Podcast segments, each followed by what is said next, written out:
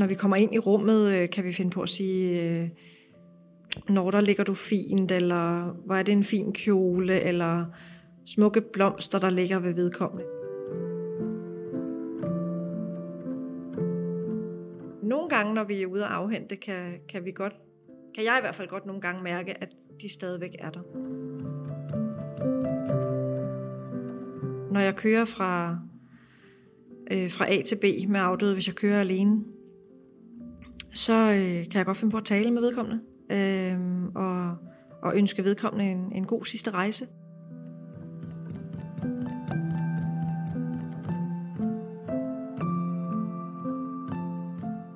Det er Rikke. Hun er bedemand og ansat hos Bedemand Bytoft.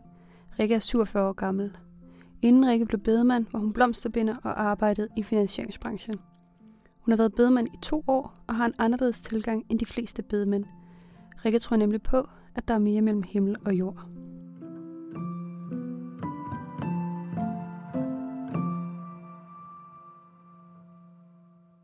Rikke har en speciel sans. Det er en slags sjette sans, som Rikke bruger i møde med de pårørende, hvor hun er nærværende, bruger sin intuition og skaber tryghed. Jamen, øh, mødet med de pårørende er altid en fantastisk oplevelse, synes jeg. Vi møder øh, rigtig, rigtig mange øh, skønne mennesker. Når, øh, når vi har den første kontakt øh, med familien, når de ringer, at der bliver skabt tillid og tryghed øh, i telefonen, så de mærker, at, øh, at vi er der, øh, og vi skal gøre alt, hvad vi kan for at, øh, at hjælpe dem øh, på bedste vis.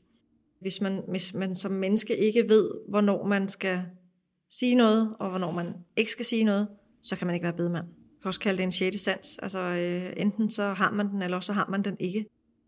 Det er super vigtigt, at man, når man kommer ind i et rum, mærker en stemning, og man ikke bare skal grine og pjatte og fjolle, hvis ikke der er plads til det.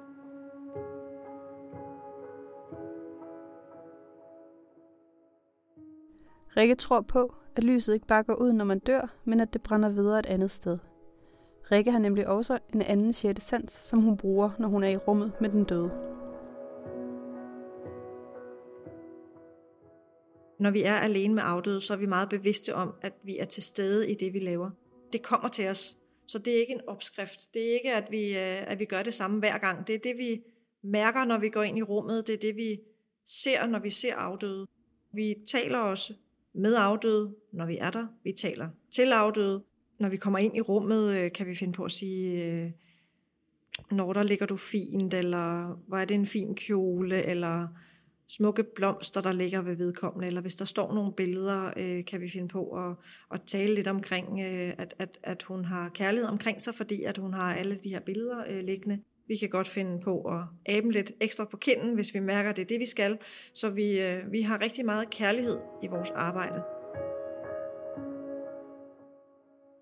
Vi er alle sammen født til at dø. Det er sådan, der. Men, men, men, men selvfølgelig har jeg også respekt for, at det for nogen også kan være svært at tale om, fordi der er en stor sorg forbundet med det.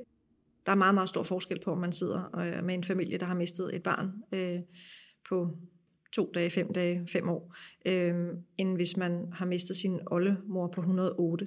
Øh, vi bliver jo aldrig nogensinde øh, for gamle til at blive ked af det, når vi mister nogen, men der er forskel på at være rigtig, rigtig ked af det i en samtale, fordi at man har mistet et barn, øh, kontra at man har en sorg, øh, fordi man mister sin far eller sin mor på over 100 år. Det er en helt anden sorg, øh, man sidder med.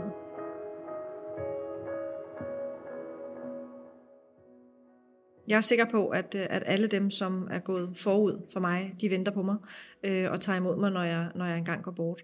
Og øh, på den måde, så, øh, så tror jeg, at med, med, med det i tankerne og med mit arbejde om, omkring øh, det, jeg gør i dag øh, som bedemand, så, øh, så bliver det lidt mere let øh, på en eller anden måde. Så bliver det ikke så mørkt i hvert fald. Øh, det er ikke ens betydende med, at, øh, at jeg har ikke lyst til at dø i morgen. Det er ikke det, jeg siger. Men, men, men, men jeg tror, vi lever lidt mere hver dag faktisk, øh, end, end hvis man gik og var bange for det. Øh, fordi når vi øh, skal ud på en afhentning, og vi henter en kiste på lageret, så kan jeg da godt nogle gange tænke, at det kan være, det er min tur næste gang. For vi ved det jo ikke. Jeg har engang øh, som barn været meget bange for det, øh, og det er jeg på ingen måde mere, øh, fordi at jeg er sikker på, at der er masser af kærlighed der, hvor jeg kommer hen. det var, øh, det var så speciel en oplevelse, at det kommer aldrig til at glemme, øh, og det var faktisk Danmarks første spirituelle bisættelse. Rikkes første bisættelse er en utraditionel bisættelse. Da Rikke møder familien for at snakke om afdød, tager samtalen en spirituel drejning. Den her bisættelse øh, skulle foregå i familiens have. Der var blå himmel og fuglesang. Kisten ind i haven under æbletræet. Vi anrettede, øh, satte blomsterne på kisten. Der var ingen præst til stede. Det var den her ceremonileder. Den spirituelle verden var en meget, meget stor del af den her familie og den her ældre dame, der var gået bort. Så denne her bisættelse skulle være helt utraditionel. Mødet med, med min første familie og, og den, den første ilægning i en kiste og afholdelse af, af sådan en ceremoni, øh, det, øh, det tager jeg med mig ind til den dag, jeg selv skal herfra. Det er helt sikkert.